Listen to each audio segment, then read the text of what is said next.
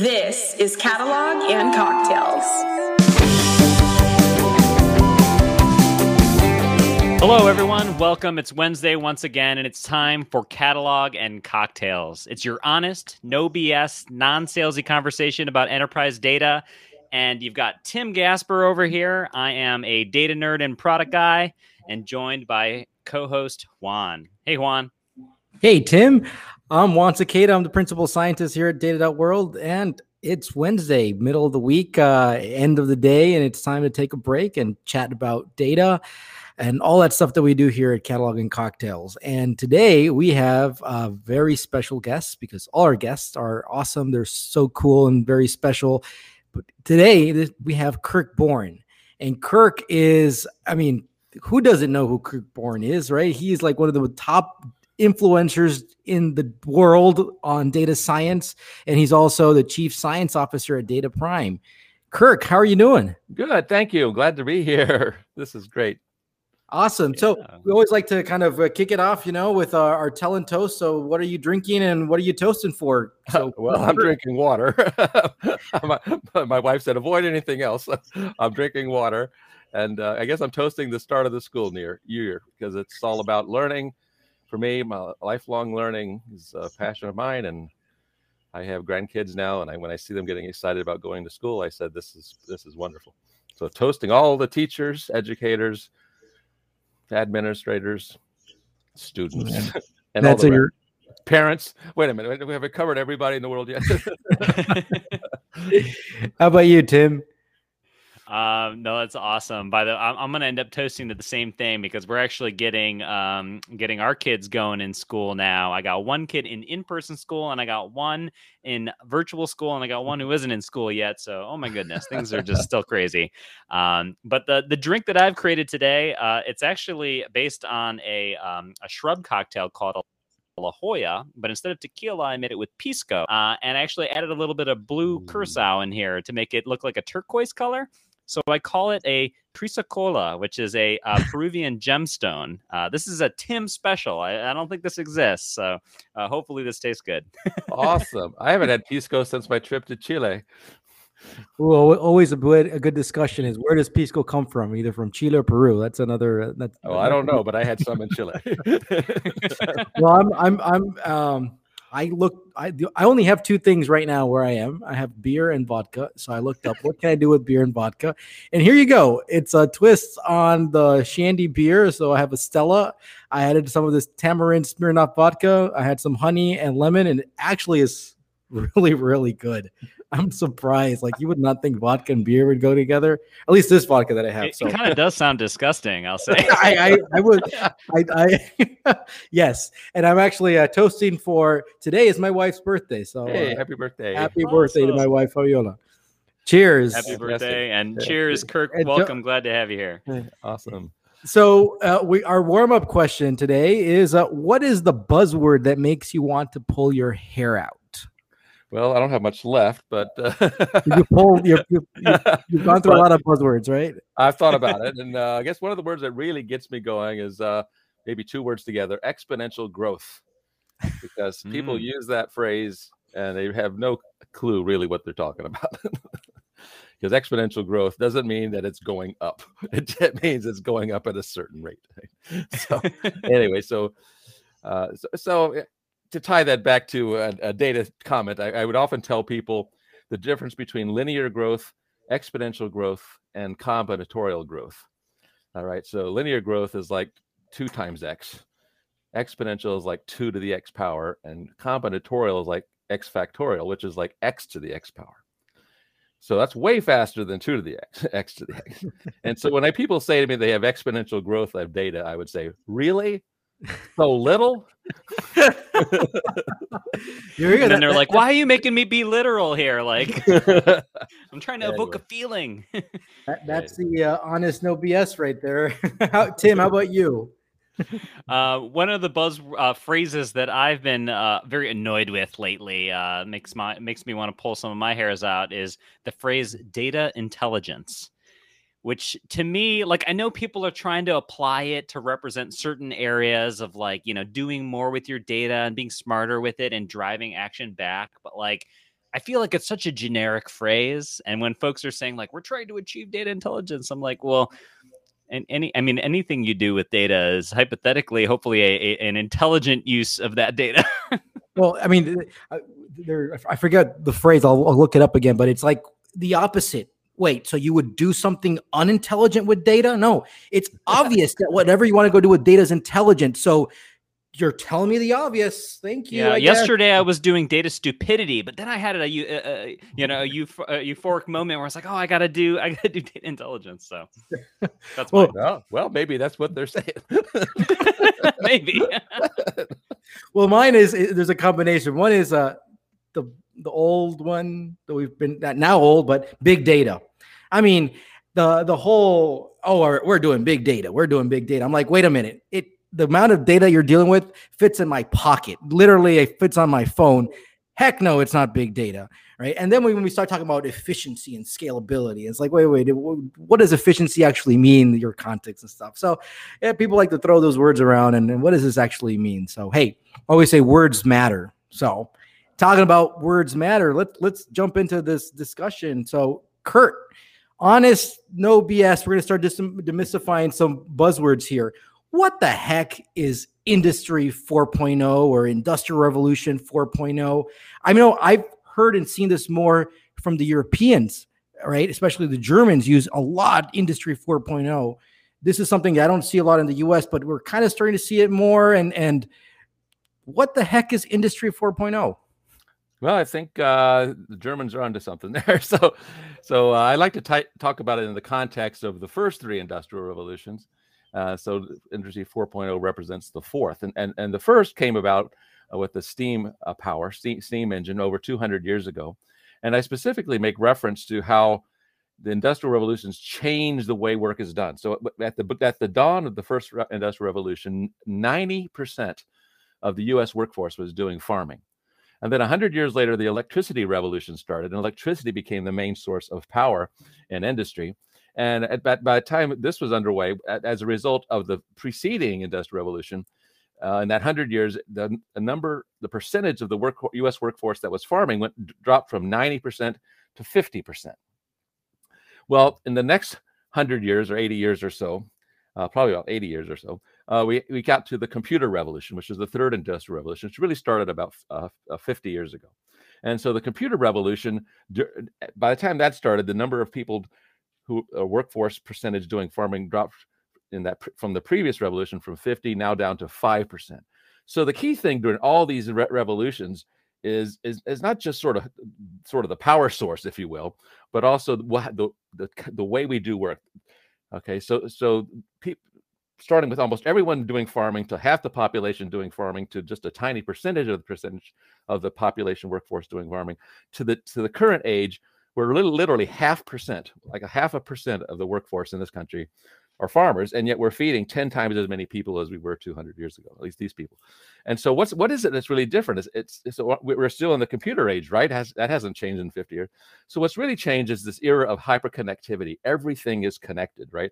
And so, so through our smartphones, through our devices, even our cars are connected, our our homes are connected, the roads are connected. Everything is, so it's really an era of hyperconnectivity. So what powers thing is the knowledge that is transported across the computer networks. So it's not just using computer networks to connect to a computer, which is sort of how the computer revolution began. It's now knowledge itself is being transmitted across the networks and it's powering work, it's powering homes, it's powering life. Think about work from home in the last year. I mean, all this hyperconnectivity I don't think we could have worked from home 50 years ago, even if we, or tw- even let's say 35, 40 years ago when the PC revolution started. If we just gave everyone a PC and said, go work from home, it just never would have worked out. But I think because we have this hyperconnectivity uh, across everything, our platforms, our banks, our homes, our cars, our, our smartphones, our apps, uh, Zoom calls, or, you know, platforms like this. I mean, we're just all connected. And so the way work goes now is completely different than it ever used to be. So that's that's how I see industrial revolution. It it's sensors and data everywhere, powering and informing and changing uh, the way we do things.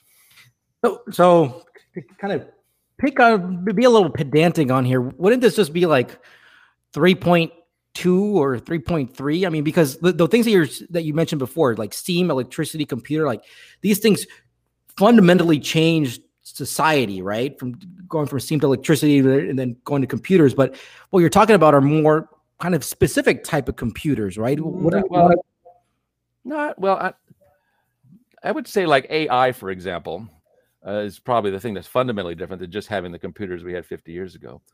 And it's and it's it's sort of like a parallel to farming because because people didn't stop doing farming when this when the steam engine came along. They just did their farming with steam powered plows and steam powered combines and things like that right? So they were still doing things similar. It's just that the way they did it was so, so much more effective. It freed up people to do other things. And that's, that's what i think ai is doing. I mean I, I mean i've been looking a lot into sort of voice assistants and how voice assistants, you know, and customer call centers and, and a lot of different ways, how it's really changing the way that that cu- customers interact with businesses and you know how cli- clients and business providers interact with one another. So it's not really like necessarily changing that we're do- how we're doing business. It's just the whole transformative way of efficiencies and effectiveness of different things are made so much better that we can now start trying many new different kinds of things and so that's really the revolution. It's, it's, it's, really this transformation and disruption of the old ways and introducing all kinds of new ways. And I think the AI part of that story, because AI is to be in really an intelligence, and, and maybe this is my, my, my, sort of closing comment on this, is, is that intelligence to me uh, is really about not just having you know finding uh, one pattern in a one stream of data right so, so let's say you have a time series uh, and then you're seeing a you see a, a, sudden rise or decline or a glitch or something in the time series. That's not really intelligence. Intelligence is the full cognitive awareness of why did that happen? What's co- what's going on around that? and so, so we talk about. I mean, in psychology, you talk about cognitively impaired people, right?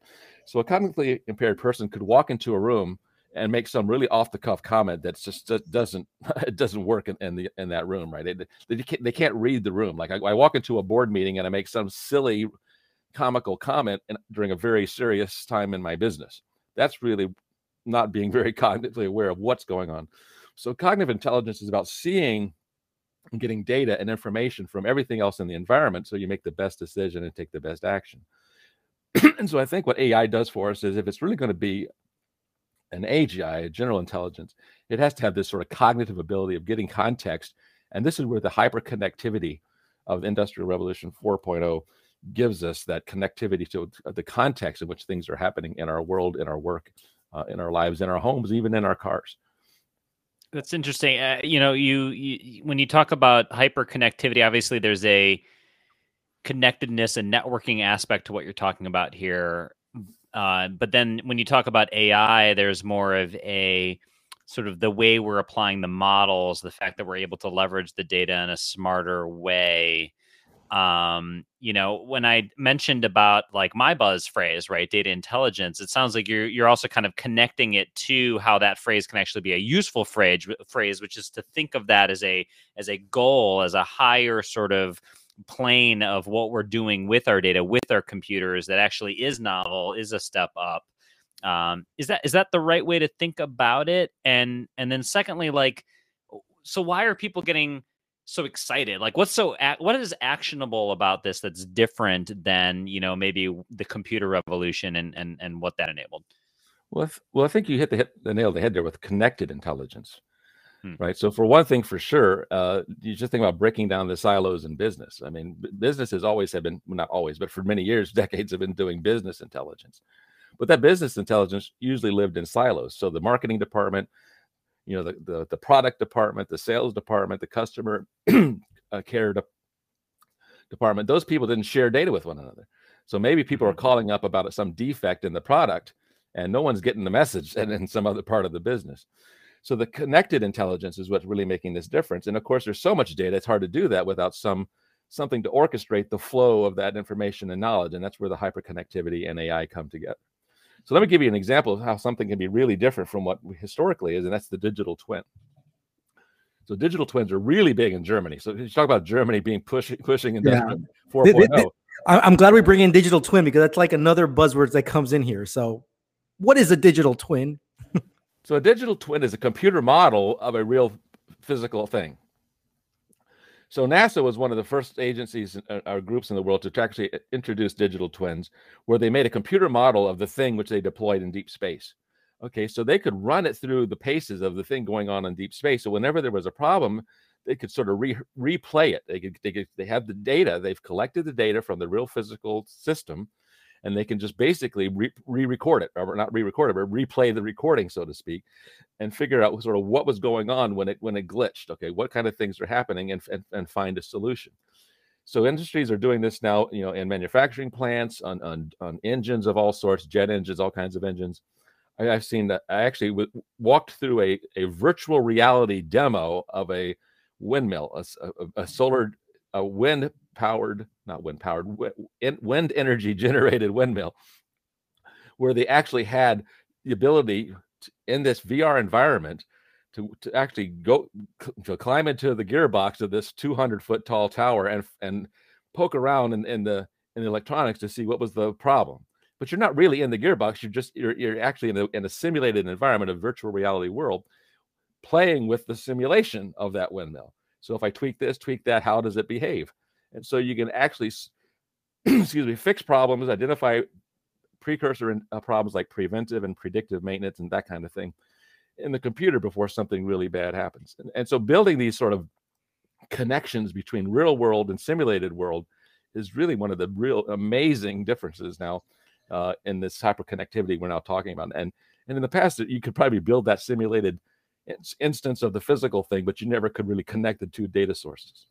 So, so okay, so a couple of things I want to dive in here. One is we, we, as I mentioned, industry 4.0 is something that we've that we've hear more coming from Europe, especially from from Germany in particular. Um, I postulate then that the reason why this happens is because um, you have the Germans are great on manufacturing, right? On cars and stuff. When we talk about the digital twin, right? It's about manufacturing, about engines and stuff like that. So, is, is that kind of the connection right there? That, that's one. S- second, I, here in the U.S., I'm starting to go see the hear this more. And actually, I think many many years ago started like with GE, right? GE was like one of the first companies I started hearing more. They talk about digital twins again for manufacturing. Now, I, I get the definition of digital twin. It comes from like the actual engine or stuff, right? I like how you just said it's a computer model of the real thing that you want to go simulate it. Basically, you want to go replay what happened before. The thing that really I I, I call BS at this moment because it's still not clear to me, and, and people are just throwing this word is when they say digital twin for any other non-manufacturing uh, enterprise, right? And it's like, well, here's my, I don't know, I'm an I'm an e-commerce company and whatever, like, and we have a digital twin ourselves. It's like digital twin of what? Of your entire company? Yeah, or, is, is it fair or, to apply it that broadly? Like, for example, I've heard people talk about digital twins in the context of like uh, of like marketing and like trying to to do something around a, a person doing things and, and this is their digital twin like it, you know can can we use it in that way or is it really more of a sensors and and more of a you know manufacturing type of situation that it's more appropriate for well i think you could get to these extremes where you know people will use that word again as a buzzword okay let's say it that way mm. versus mm. a, a, a more real practical thing and I've seen, yeah, I've seen digital twins of entire manufacturing plants. I mean, articles that talk about the digital twin of an entire manufacturing plant. But what I what, what I think sort of what softens the blow in that conversation is it's all about the sensors and the data we collect from sensors that lead to predictive models that is predicting when if something will happen given the stream of data. It's also about prescriptive models saying, well, if we tweak this, what will the outcome be? If we tweak that, what will the outcome be? And so I can see that being a very reasonable thing in marketing, for example, or a very reasonable thing in a manufacturing assembly liner, for example. If we change this or change that, what would the outcome look like? And so you have to have a pretty high fidelity model of the thing you're, you're simulating, right? You, you, you don't have some simple model. You need to have a model that really captures all the moving parts, so to speak, whether it's a customer, an e-commerce store, or a windmill, or a jet engine. You, need, a, a lot of data, right? Or, good, or good signal. Exactly. So now you need a lot of data. You need the predictive models, okay, the causal models, which I call the prescriptive models, like what will cause what to happen if we tweak something, uh, but also uh, root cause analysis models, where you can replay the data when the thing did fail to say, well, what was it in the history of this that caused the failure? So we don't have allow that to happen again. And so you got to have high fidelity, you got to have data, and again, again, there's got to be this connectivity because it's not just simulation of data; it's taking the real data from the real system and and this and what's called assimilating it into the model, into the simulation. So data assimilation, I learned from NASA days, and that's a really powerful tool where you bring in the real live data into the simulation to, to update it. So I think a, a, big thread here is about connectivity, and we're talking about when it comes to connectivity of data. It seems that we have a lot in the manufacturing space. At least there's a lot of sensors, and I think that's one of the stuff that it, we get a lot of data, and that data needs to be connected and stuff. But then there's also this connectivity of knowledge, which in reality is going to give us that extra context, give us of all that data that we're producing to understand what it means, such that we can go and go do more fancy AI stuff. Because if we're just focused on the data itself I mean, without that context, with that knowledge, it's almost kind of still garbage in, garbage out in a way. Or we get enough, but we but we're getting the obvious in a way. That, that that's kind of the the takeaways I'm getting right now is yeah. data connectivity of data with sensors and connectivity of knowledge is what we really need for AI. Yeah, and I think uh, I'm going to get a little philosophical here. uh, I mean, there's been this this diagram that people have used for years, talking about going from data to information to knowledge to wisdom. We've all seen that pyramid, right? And so I so I actually use that a lot in my talks. I say, well, what is data? Well, data are the ones and the zeros. Those are the bytes you collect from your sensors. So by themselves, they're just ones and zeros. Information is, is something you extract from the ones and zeros. So so let's say I ha- I have a satellite image. This is my example from NASA. People look at a satellite image and say, oh, that's a cool picture of a volcano or a flood or an iceberg or something. But if you just gave someone this file and you didn't tell them what it was and they tried to break it apart, they would just see ones and zeros. That's all you'd see. All right. So we just we, we know it's an image, so we actually display it as an image. But what you extract from that image is, for example, the location of the event, the type of event, you know, how big it is, time of day. You extract information from the ones and zeros. Now you connect that to something else. So here's a flood. Well, that's well, gee, there was this uh, wildfire in that part of the country last year burned all the brush, which made all the, the topsoil run off, and therefore you end up with this floodplain because all the the fires basically burned out the, the, the brush that would have withstood you know the heavy rain. So now you got this runoff and you got this flood, and so NASA is analyzing you know floods across the world in, in the in the context of climate change when you look at you know increased number of wildfires and increased drought conditions and all kinds of stuff and so, so now you're connecting all these pieces of information from the data bits to great knowledge. And from that knowledge, I say, when this happens, this will happen. And so that connectivity now gives you the wisdom and know how to act, know what to do next, because you, you see the sort of the causal connection between things. Instead of, instead of, like I said before, I take an image of this location on Earth, I take an image a year later, and I see something's different. Oh, okay, so there's something different okay, I saw something different. Someone wants to know, mm-hmm. well, why? How? What? I mean, you, that's how you become a cognitively intelligent person. And that's how our intelligence, our data, our AI becomes cognitive, and our real AI becomes intelligent about seeing those factors, those causal connections. Again, and but also building able to build predictions from it, predictive models, and then and then again prescriptive models. That is, well, how can we do something so it doesn't happen this way again? Yeah, I, I I I love how you're saying the real the notion of being cognitive is ask the why. I think that's something really important that that we as humans ask the why, right? And we, if we're expecting machines, uh, AI to go do that, like that's the true kind of measure right there. Is not the intelligence of how cognitive things are, because we ask why does why is this happening? And I love that same example that you're doing about the the data, information, knowledge. I, I my example is if I see a number, right? Okay, here's a number, 42. What does that mean? Hmm, I don't know. Well, then that's, next, a, good, that's a good choice, by the way. Yeah, yeah, perfect. I do that, right? Okay. Well, then I, ne- next to 42, I have this thing called USD. Oh, that's a currency. So now 42 USD can mean something about a price or whatever, right? But then you want to go get more context around. It. It's like, well, I have this thing, uh, an attribute called the net sales. Oh, something was sold and this, and then you get more context about it. Oh, there's a an order and there's a customer and so forth, right? And then you start asking these questions. It's like, wait, who's buying this and why are they buying it? How come they're not buying more, right? Or how come they're buying or less, and so forth, right? So, uh, I, I, did. This is this is a great uh, way of thinking about it. Having these examples of all the way from data all the way to wisdom. I, I, love this. And that's and you just described the whole connectivity thing. You're you're connecting all these different dots, if you will, all the all the data points to get the understanding of that number, that 42. Yeah, uh, Tim, as we always say, it's, Oh, it's ahead, yeah. knowledge no knowledge first right this is the stuff that we're realizing right now that we're we've always been in this data first world that we just need to start thinking about it's not just data first it's knowledge first it's connectivities Mhm. people and Yeah. connections and context. Yeah, I, I love where this conversation's going Mm-hmm. here. And, you know, as we talked about, um, you know, uh, sensors and around Industrial Revolution 4.0, uh, you know, this idea of sensors and getting all this information, it kind of leads to our second buzz phrase here, which is intelligent edge. Um, and one of the things that I'm very curious, Kirk, is eh, how do you think about what is the intelligent edge? And, you know, what are the implications of that? Does that just mean like, you know, right now we're gathering lots of data and it's going in our data warehouse and we're running our big models on it and that kind of thing. And just we're going to push more of that to the edge. We're going to process more of the edge. I guess. What do you think? What is intelligent edge? Well, it has a lot to do with autonomous systems, first of all. All right. So clearly, you can collect data, store it in a data warehouse, and spend the next six months analyzing it. And so you don't want to do that in a self driving car, right? So a child walks in front of the car while you're driving, and a, a camera is watching the front of your car, and it sends the data back to the cloud. And you analyze that data, and 15 minutes later, you say to the car, Oh, you need to apply your brakes. Well, it's kind of late 15 minutes later, right? Because the kid is in front of your car 15 minutes ago. Okay, so the intelligence edge is the ability to for for a system to respond and take an action, take a decision or whatever at the point of data collection.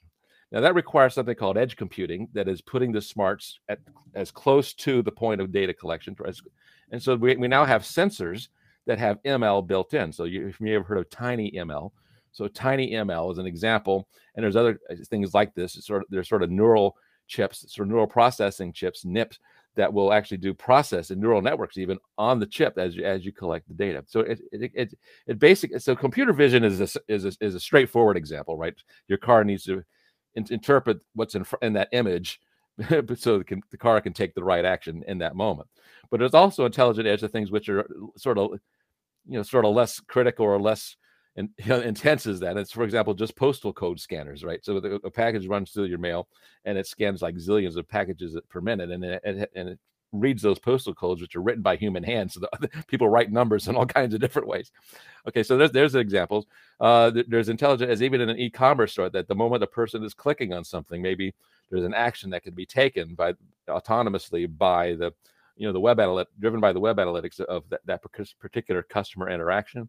I mean, even in Fitbits, you know, uh, or, or, or wearable health devices, uh, you know, you, you want to get some kind of feedback. For example, if you're getting some kind of uh, alarm that your heart rate is out of out of out of balance when you're exercising, uh, you want to get that alarm now, not after you've passed out on the street.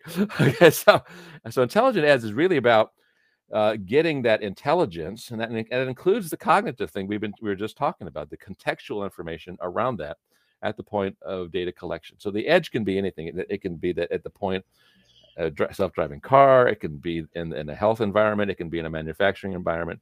Anywhere where you sort of like need it, you need information, knowledge, and understanding at the point of data collection. So th- this is reality today. Everything. I mean, all those examples that you're stating right now, those are happening right now. So th- this intelligent edge of it's not it's not a buzzword anymore. Then it's it's it's a reality. Well, what Or- makes it different now is the Internet of Things, because because the Internet of Things is predicted to be, you know, I don't know, 25 trillion device, 25 trillion sensors on the world. So we're really c- creating an intelligent, edged world, right? And and and I've seen the numbers. Of d- different groups have sort of projected the the the, the market value of the Intelligent Things market is is anywhere from one trillion to you know several trillions of dollars in the next 10 years. And so this so businesses are realizing that they just can't bring all that data back to a warehouse and ex- try to extract the knowledge and intelligence out of it over a period of weeks or months. They need it now, action now. Excuse me. So the um, so I like to talk about Internet of Things a lot about this, and, and I like to use a phrase for the Internet of Things. I call it the Internet of Context. Okay, so the, all these sensors, if in, in your manufacturing plant, in your car, in your smart home, in your smart city, are giving you contextual information about that environment. Okay, what's going on in that space that help. So when you see something unusual in a particular sensor, you now have the context of what what's going on at that same time in that same area. So, all these sensors by themselves give you information about whatever it's sensing, but also gives you contextual information about the environment it's, it's situated in, whether it's in a manufacturing plant, your home, your car, your city, whatever. So, so, internet of context to me is is powering the intelligent edge because it's not just the one again like you said before it's not just the ones and zeros the 42 it's what else what else does that 42 correspond to or what is it related to? What is it connected to? What is it associated with? Being able to embed more meaning in all of this. Mm-hmm. um you know we've got a lot of folks on this podcast that are that are data people right? Whether that's you know analysts or architects or um, you know, folks that are organizing governance initiatives and things like that. And as they think about the intelligent edge, there's obviously an aspect of this that is more, you know, how this is, you know, the sensors and the intelligence are being implemented in the products themselves into the assembly line. Uh, how does this impact data professionals right is does the stack change does the skill set change what's what's the impact and relevance there I'm sure it does. I mean, so I'm not a data. I'm not a data. Find engi- out together. I'm not a data engineer. Uh, I've worked with a lot of data engineers, but I never pretend to be one. So I'm sure the stack's going to change. Uh, for for one thing, like I said before, a lot of the smarts is being it, it's now in sort of the microcode in these newer chips, right? And so at some level, you're not even needing. You can imagine almost not even needing to know machine learning because it's already in the chip. So you so you need to buy the right chip something. So, for example, there's there, there's particular chips that actually have uh, cameras in the chip, right? So it, it actually co- collects the data, the image, and and does object detection in real time. And I heard someone talk once at a conference. I did. I still don't understand exactly what they meant, but they basically did. A, uh, it was a behavioral chip. All right, they detected behavioral patterns in real time. And And I don't know what that meant. It, it, meant maybe it meant trend lines, maybe it meant anomaly detection. I don't hmm. know what they meant, but but behavior. Behavioral is another tricky one. behavior on a chip. I don't know. That sounded kind of interesting to me. So, but but I can imagine that, for example, in a in a um, uh, like a, a stock market high frequency trading instance where you want to see what the behavior is instantaneously as, as best you can with when there's a very high volume of stuff going across the wire Okay, so what is the behavior at this moment of this ensemble of traders or something like that? And so I don't know if that's what they meant, but but it's it, it's an interesting concept to me of how you can you can whether behavior means like ensembles or segmentation or outlier detection or trends or correlations i'm not sure but it sounded really interesting. Well, yeah. Well, and the idea of more of the uh, you know even just that comment that you made about like the chips and you know more of the machine learning being executed on the chips or behavioral analysis or whatever things they have deployed there that's different because obviously the state of data science today is much more focused on the idea that like well i'm going to collect all the data Mm-hmm. And then I'm going to run a bunch of stuff on it, and, and maybe I'll build my knowledge graph and stuff on it. But it's much more of like a collect and then build. Whereas there's this whole aspect of the edge, which is like, no, there's things that are like forward deployed, some of which is like hard coded that, like, uh, well, how does that interplay and how do you iterate on that? You know, it's, I don't know, it's interesting. So there's a cycle here right? So at the end, if you're pushing something back onto the edge, right, that's going to do the machine learning, the AI, right, that has to come like that model has to come from somewhere, and that's going to come from there's an initial model that was created. So you're going to bring in, you're going to still do your traditional, I mean, our, our traditional data gathering data, bring it all integrated, and bring it all together. Doing some machine learning stuff, then you have to go figure out that I need to take that, put it back into the edge onto the sensor, whatever, because it's going to feed that. And then there's new stuff that's going to come out, right? I'm going to be making some decisions at that moment. I'm going to learn new things. I need to then send that data back to the central place and keep updating the model then send the model over there like there's this whole cycle that needs to occur over here and and and i'm i mean are we actually prepared for like people we talk to like I don't I don't even think are, are you are you do you know how to go take your model and update it and go send it to all the different millions or billions of sensors that are out there and making sure that they're because just doing an update, right? I got to go update uh, my sensors for the new model that we have because we realized that the previous one was screwed up. It had an error, there's bias and stuff. Like there's going to be so much governance and things we need to go track about this. Like th- th- this is uh yeah, I, I can I'm, I'm now realizing this is this There's next that- frontier is going to be so many more, so much more things to go tr- keep track of. Oh, you're such a doomsayer. Hey, it's more problems, more things to go work on. I mean, Opportunity. Opportunities here. right? Well, let, I well, mean- let- well, let me tell you a story. I mean, uh, I worked at NASA for 20 years, or in some capacity. I was never a NASA civil servant employee, but I worked on projects with NASA, Hubble Space Telescope for one. And uh, I left that role 18 years ago. But even then, 18 plus years ago, we were talking about this very topic. And so we didn't have too many GPUs in those days, but they, had these FPGA floating point graphic accelerators. And the FPGA was essentially what you were just describing. It's a programmable chip. Okay. So NASA's idea was we were going to deploy these chips on our deep space probes, and these probes would be programmed to do certain things, you know, like collect soil samples on Mars, take images of the moons of Saturn, what, you know, measure, you know, electron density the interplanetary medium, things like this, right? So, but you want to be able to recode that if you discover something and you say, well, we were sampling this every 30 seconds, but we better start sampling this every five seconds because, you know, there's something going on here. Or conversely, you know, gee, we don't need to sample every 30 seconds, maybe every 30 days because it's it, it never changes. All right. So so they, we were having this conversation about uh, how do you update the microcode on the chip, you know, in a in a dist in a remote sensor based upon data you've collected, you, you and then you upload new code back to the sensor so that it's as it's collecting data, you know, it's doing the right thing. And so so it's not quite as much detail as one you were just describing, but it was still, it was the same general idea is that you're going to you need to update what's ha- the computing that's happening in the road environment.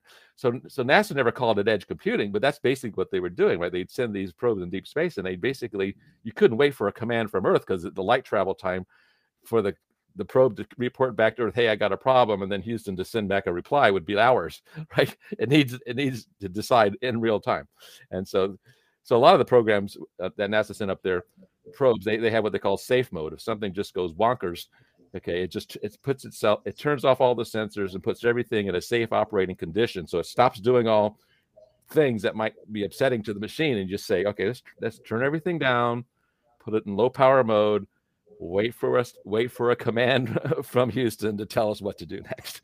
Okay, It's like so a timeout, right? a timeout, exactly. And so that's how they dealt with it because okay so we can't we can't we can't put you know these are small the things that are shipped up there in space are small right? I mean we're only getting to the age now where we're talking about sending really huge things up in space right? But th- those initial probes they were the size of a of a water bottle okay? So they're not very weren't very okay a little bit bigger than that but not much. So they so they had to have sort of limited resources on the ship and then they had these ways of dealing with issues like that so then they start talking about what do we what can we do about sending reconfigurable chips up there, things that we can reprogram in that in that remote environment. So anyway, I'm just saying this because it's not a new conversation. It's, it's just now we have capabilities we never had before to do a lot of cool things. Hmm. We never talked about to putting machine learning on chips like that. We weren't talking about AI on the chip. We were just talking about, you know, instead of sampling every 30 seconds, sample the data every five seconds of this particular data. So we weren't doing any rocket science. Well, I guess we were, but anyway. we weren't doing data science. It was only rocket science, right? Yeah. Oh, it was only rocket science. That's right. what a lot of this conversation, the conversation we're having now, it seems to me that it's more about um, the sensors, right? The actual things that, right? The Internet of Things, but not all companies are dealing with sensors, right? I just got a bunch of data. I mean, you were mentioning before, Kirk, like, oh, uh, I, I have my e-commerce and we have a, a e-commerce company and they want to go do something real time very quickly. And you said something like, do the web, let the web analytics. Uh, that's the edge right there how does it how does this whole notion of edge intelligent edge and stuff works with companies who are not dealing with sensors or is this more around sensors and that type of hardware Well, you're right. I mean, if, if they're not dealing with sensors, it, it makes a less sense. Uh, but we're, we're more of us are dealing with more sensors than we care to admit, right? Because there's this thing called a smartphone, all right, and every employee has a smartphone, and those smart they, they tell you where where people are, where they're moving, what they're doing. I mean, there's all kinds of information being collected there, right? And we got, okay, some of that might be surveillance, and we got some legal issues here, but not all of it. So, so when people are shopping online, where are they shopping? Hey, if you're shopping in this this mall, and I know that you're shopping at that mall, and, and my store has a sale, uh, maybe I can just uh, sort of drop an ad in on in, in one of those uh, one of those apps you're using, right? So so so that location intelligence can be very powerful for even small stores, right? They don't, and then again, it, it's edge intelligence because you got to know whether that the person is doing this thing at this place at this time or, or shopping for this particular product. So you need to have that that extra contextual information besides, oh, maybe this person would like to buy, you know, a book on TinyML today. Well, no, well, they're actually at a restaurant. Maybe they would like to know what are the sales from these types of foods today instead of tiny ml books. so this is a good point because technically everybody has is connected somehow to sensors because of at least our phone, right? So that that that so we always have this notion like you're you're going to be uh, related to this intelligent edge somehow because because if you're dealing with phones. Now, one of the things that worries me now is that you look at the, all the apps I have on my phone. I'm like, wait, this is an app that deals with pictures, and I have to go download this 300 megabyte app to go do some stuff. Is like, really? Are we? Are people not even being trained then to go deal with? Uh, uh, think about uh, being cognizant with the amount of space and and and and, and, and time that they have on on on on on a on a phone. Well, I think we're, we're we are in the era of small data, right? So this is one of the emerging trends in the, the Gartner hype cycle this year small data. Because we, we're, realizing that we need laser focused, targeted, personalized, hyper personalized data. So, so hyper personalization is one of the consequences of this in, industry 4.0 we were talking about, this hyper connectivity. Once we see all these connections, we, we, we it's like a big knowledge graph, right? We, we, we focus down on the very edge and nodes in that knowledge graph that matter in this moment, in this time, in this context. And so, so what you really brought up to me is what I call the space-time continuum of data. All right, because no matter what your business is, something is happening at a place, at a time, but it's not just those coordinates, right? So I'm a I'm a science, I'm a physicist, so I learned about hyperdimensional coordinate systems. We got time axis and the space axis. So so I, Albert Einstein correctly pointed out that this is a space-time continuum. Those are those axes, space and time, are interchangeable in the right way. Well, we also have another kind of continuum of, of data, uh, the, the characteristics, the dimensions that describe a customer, or the dimensions that describe a product, or the dimensions that describe the market or describe your company. Okay, columns, think of them just columns in a database. You got XYZ coordinates of something or a thing or a product. We got the time, the day, whatever and we got these other dimensions. What's the product? What's the customer? What are they buying? Where are they? i mean anyway, so so it, it's a hyperdimensional space this it's a space-time continuum that every business every company lives in. Now whether they want to explore it that way is up to them obviously and whether it makes sense for them to explore it that way again is up to them. I'm not saying that it makes sense for every company to do this. Okay but look at that hyperdimensional space and saying when this thing happened what else was happening in that space so I talk about I talk to people about what I call the stellar analytics scorecard, and three of those dimensions S T E L L A R is edge, location, and related entity. E L R, but uh, I won't get bore with all the other ones. you know, team analytics, agile analytics. They got some of those letters in there, but but time. Okay, so edge computing is is is basically uh, the the edge at the moment of time. What's happening at this moment in time. Location analytics is what's happening at this location. For example, you might be at a sporting event, and it's important to know you're at a sporting event before you get recommended a certain thing. All right. And there's also R, the related entity analytics, which is those other dimensions in the space-time continuum. You know, what other things are like this and and this in my data space, products, services, other customers, other behaviors, other preferences, Okay, so so look at that hyperdimensional space, do the segmentations and the clustering analysis in those hyperdimensions in space, time, and related entity. Uh, you know, just your basic your, your features in your in your feature engineering. So so you still need the data scientist to figure out what are the important features. And in that space, now you're not doing just edge computing you're doing intelligent edge because it's all about the where in time where in space and where in that related entity space is something happening and what do i need to do and what action do I need to take next because of this? Mm-hmm. And, uh, you know, this idea of small data and this idea of the space time continuum of data both feel like not only are they very interesting in terms of spelling out where the intelligent edge is trying to drive us towards, but also they feel intimately connected with this idea of of the knowledge graph and the fact that knowledge and wisdom, if we go back to that analogy we talked about earlier, right? the if if it's a pyramid, ideally the wisdom and the knowledge is actually smaller data. It's you know it's the moments of intent. It's the critical pieces of information that are the conclusions that are the things that you were trying to boil down to, as opposed to the big ocean of everything. Um, it seems like that's we're we're trying to do be- a better job of getting to getting to that that top of the pyramid there. Yeah. So the knowledge Um, graph itself can be large, right?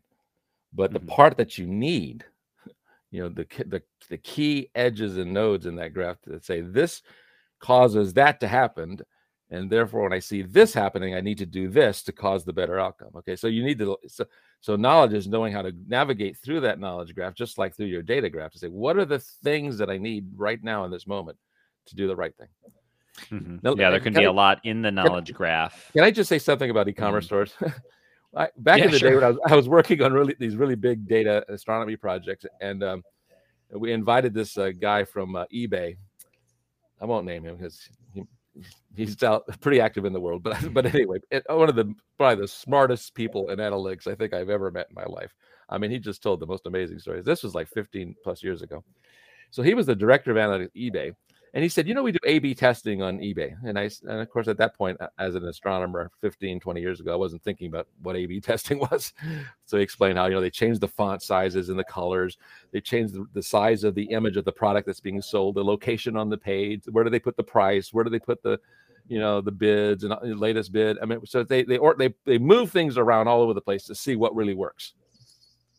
And he said, okay, that's so we we we do A/B testing. We try the change.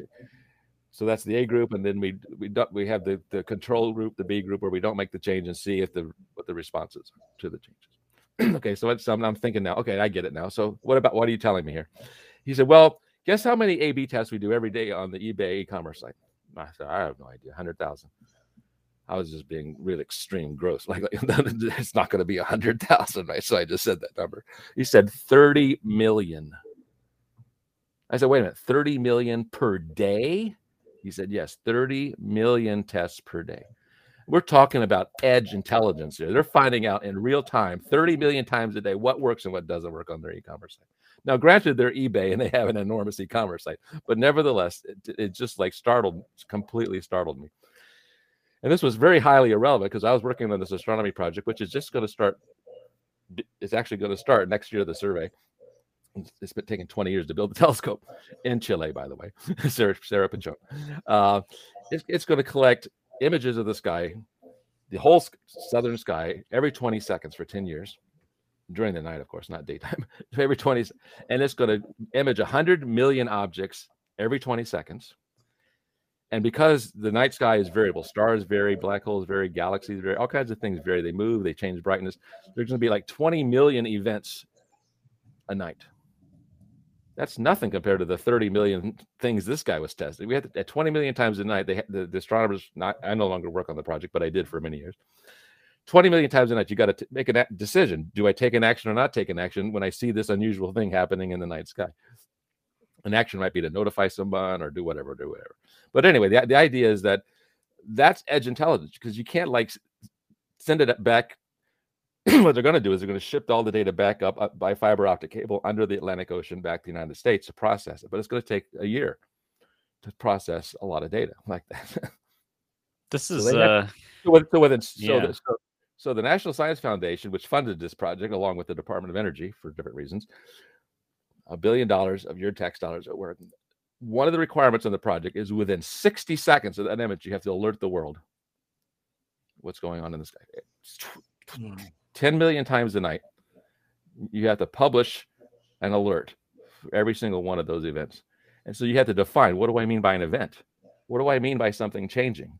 What do I mean by something being interesting? I mean, okay, now we're talking like domain expertise to the max here. But it all starts with the data bits. The data bit that there's an outlier, there's a trend change, there's a color change, there's a movement change. Oh my gosh. So, so, so we can define in words that, every, that any human can understand. You know, it got brighter, it moved. but then say, well, okay, why is that important to an astronomer? Now you have the domain expertise that, that defines sort of the knowledge that's in that particular piece of information. that you're right. send- I you're mean, you've got to the world. you've got domain knowledge here. You've got big So what you- data here. Yeah, Right? so You've what got you a can lot do of you- moving pieces that are part of this. Yeah. So what you can do is you can subscribe to their email stream and get 10 million emails a night for 10 years. Okay. No, I'm, I'm kidding. I'm kidding. You don't do that. So what you so what they're creating is basically a data catalog, and I think you love that phrase. Since we're on the catalogs and cocktails, they're creating a data catalog where you can subscribe. I want specific types of events to be alerted. I'm a supernova person, let's say. So a supernova, an exploded car has a star has a very specific characteristic. So when you see this characteristic, I want to be notified, and that'll happen maybe 10 or 100 times a night. So I don't mind getting a 10 or 100 emails a night. If you see this kind of fast moving object of this brightness, it might be the killer asteroid that's going to wipe out civilization. I want to know mm-hmm. about that one. fast, please. I want to check my 401k, make sure my children are safe. Oh, wait a minute, all civilization is going to be wiped out. So what difference does it make? I want to go Yep. get that. I want to go get that steak dinner I've been denying myself for the past five years. Oh, Kirk, this has been an awesome discussion. I, I, I we could just sit with talk to you for hours. I got so much stuff, but let's go into our, our, our lightning round here. So, so quick, quick questions, uh, uh, yes and no answers, and I think we're gonna just ask you to predict the future, Kirk. So, uh, I'll, I'll go, I'll go Hopefully first. your So, space-time continuum machine is working well. Uh, let let me check. So- so uh, enterprise knowledge graphs will become the top buzzword in the next couple of years. Yes or no? Say the question again. My my my time machine wasn't listening. Okay, now you're listening. Ready? So, enterprise knowledge graphs will become a top buzzword in the next couple of years. Yes. Tim, Perfect.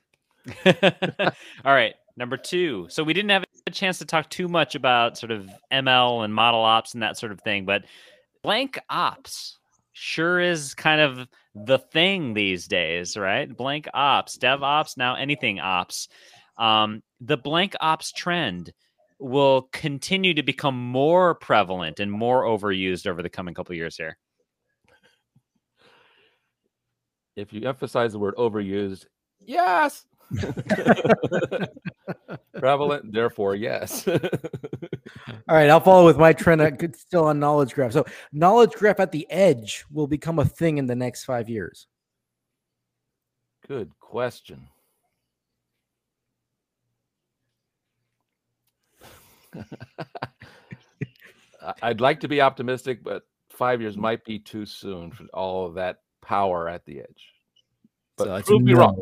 Prove me wrong. I want to be proved. I want to be proved wrong. All right, That's a challenge, Juan. all right. I think it's wonderful if that happens, but prove me wrong. So I, I appreciate your honest answer there because uh, you know that one I was also thinking about. I was like, hmm, That ten maybe years. change I it- could I maybe more want that. I right? I'm not saying I don't want that. I want that. Just like I want that steak dinner, but it ain't gonna happen. yeah. Once we do that, then we can really we can really get this intelligent edge going. Um, okay, final lightning round question here for you, Kirk. Uh, will all companies eventually have their digital twin? Mm. No. It doesn't Ah. make s- there's a lot of companies it doesn't make sense. I love that. So, whoever's listening, if you uh thinking you need to have a digital twin initiative, whatever, really, really think about if you need a digital twin. That's the honest, no BS, right? I love this stuff. So, all right, uh takeaway time. TTT. Tim, take it away with our takeaways. Oh my you goodness! go first. Tim's takeaway time.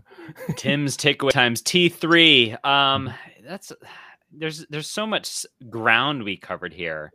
I, I think one of the things that really came across to me was um, your use of the phrase "small data." Like that moment kind of struck me, and I'm excited that that's becoming a little bit more of a thing because I think when we talk about knowledge, we talk about wisdom, we talk about like what's the point of all this big data? It was to actually unlock the next step here which is really the small data like that that is like it's like it all came back it's all full circle we just wanted to have better small data and we had to pass through the big data to get to it. And when you think about all the things that we're doing and pushing to the edge around intelligence and around you know the ai uh, related things your example of the nasa uh, you know probes and things like that it seems like it all goes around this idea of trying to be more dynamic be smarter and, and actually get back to small data at the edge. So I think that that's one of my my big takeaways here. And mine quickly What are I think industry for industry 4.0 it's all about hyper connectivity your knowledge is being transported it's all being connected everywhere. And the uh, this honest no bs definition of the digital twin it's a computer model of the real thing. So if there was a problem you can go press play and replay it and see where the glitch happened so you can go simulate. The the intelligent edge is a system to respond at the point of data collection and basically let's put the smarts where the data is. And hey everybody potentially has is part of it right? We all have our phones and our, our phones are our sensors. And i love the whole large amounts of small data. I think that's the way you go think about it. So we got a couple of seconds here uh, left. Kirk throw it back to you. What's your advice? And second who should we invite next well, my advice ties right back to our toast at the beginning, and that is uh, about education, start of the school year. So, my advice is to stay a lifelong learner. Uh, no matter where you are, what you're doing, uh, always be in learning mode. I mean, I think, you know, my background's physics and astronomy. Went, you know, learned physics, and I did colliding galaxies and black hole accretion disks. If any of that makes any sense to people, years ago and uh, now I'm advising companies in, in medicine and cybersecurity and, and behavior analytics and all kinds of stuff.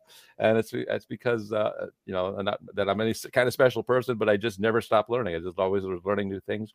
It's opened the doors for many opportunities in my life, and I encourage people to always uh, do that. Just be on the lookout for new things to learn because the door might open not this week or next week, but many years later. So I started learning about machine learning in 1997, 24 years ago.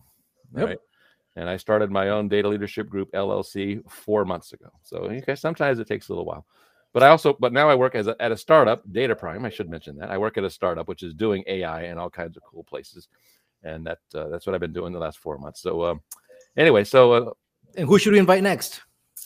I would suggest if you haven't already had Kate Strachnyi on, she is just a fireball of, of building up the data community. She runs the Datacated conference uh like three times four times a year. I don't, I don't know most conferences you get people run them like one year they're exhausted. I used to do that at nasa. We ran this data centers conference every two years. Kate runs the Datacated conference like four times a year. So i think she's just amazing uh, knowledge uh, community building person. I'd, I'd, I'd love to have you have you have her on and, and watch that episode. Love it. Kirk this was awesome thank you so much for this discussion about, about talking about in, industry uh, revolution 4.0 intelligent edge and and there's so many more buzzwords we can do this. We should do this again. Go demystify, demystify right. more buzzwords. Kirk cheers. Thank you very much. Cheers. It's been fantastic. Really glad to have you here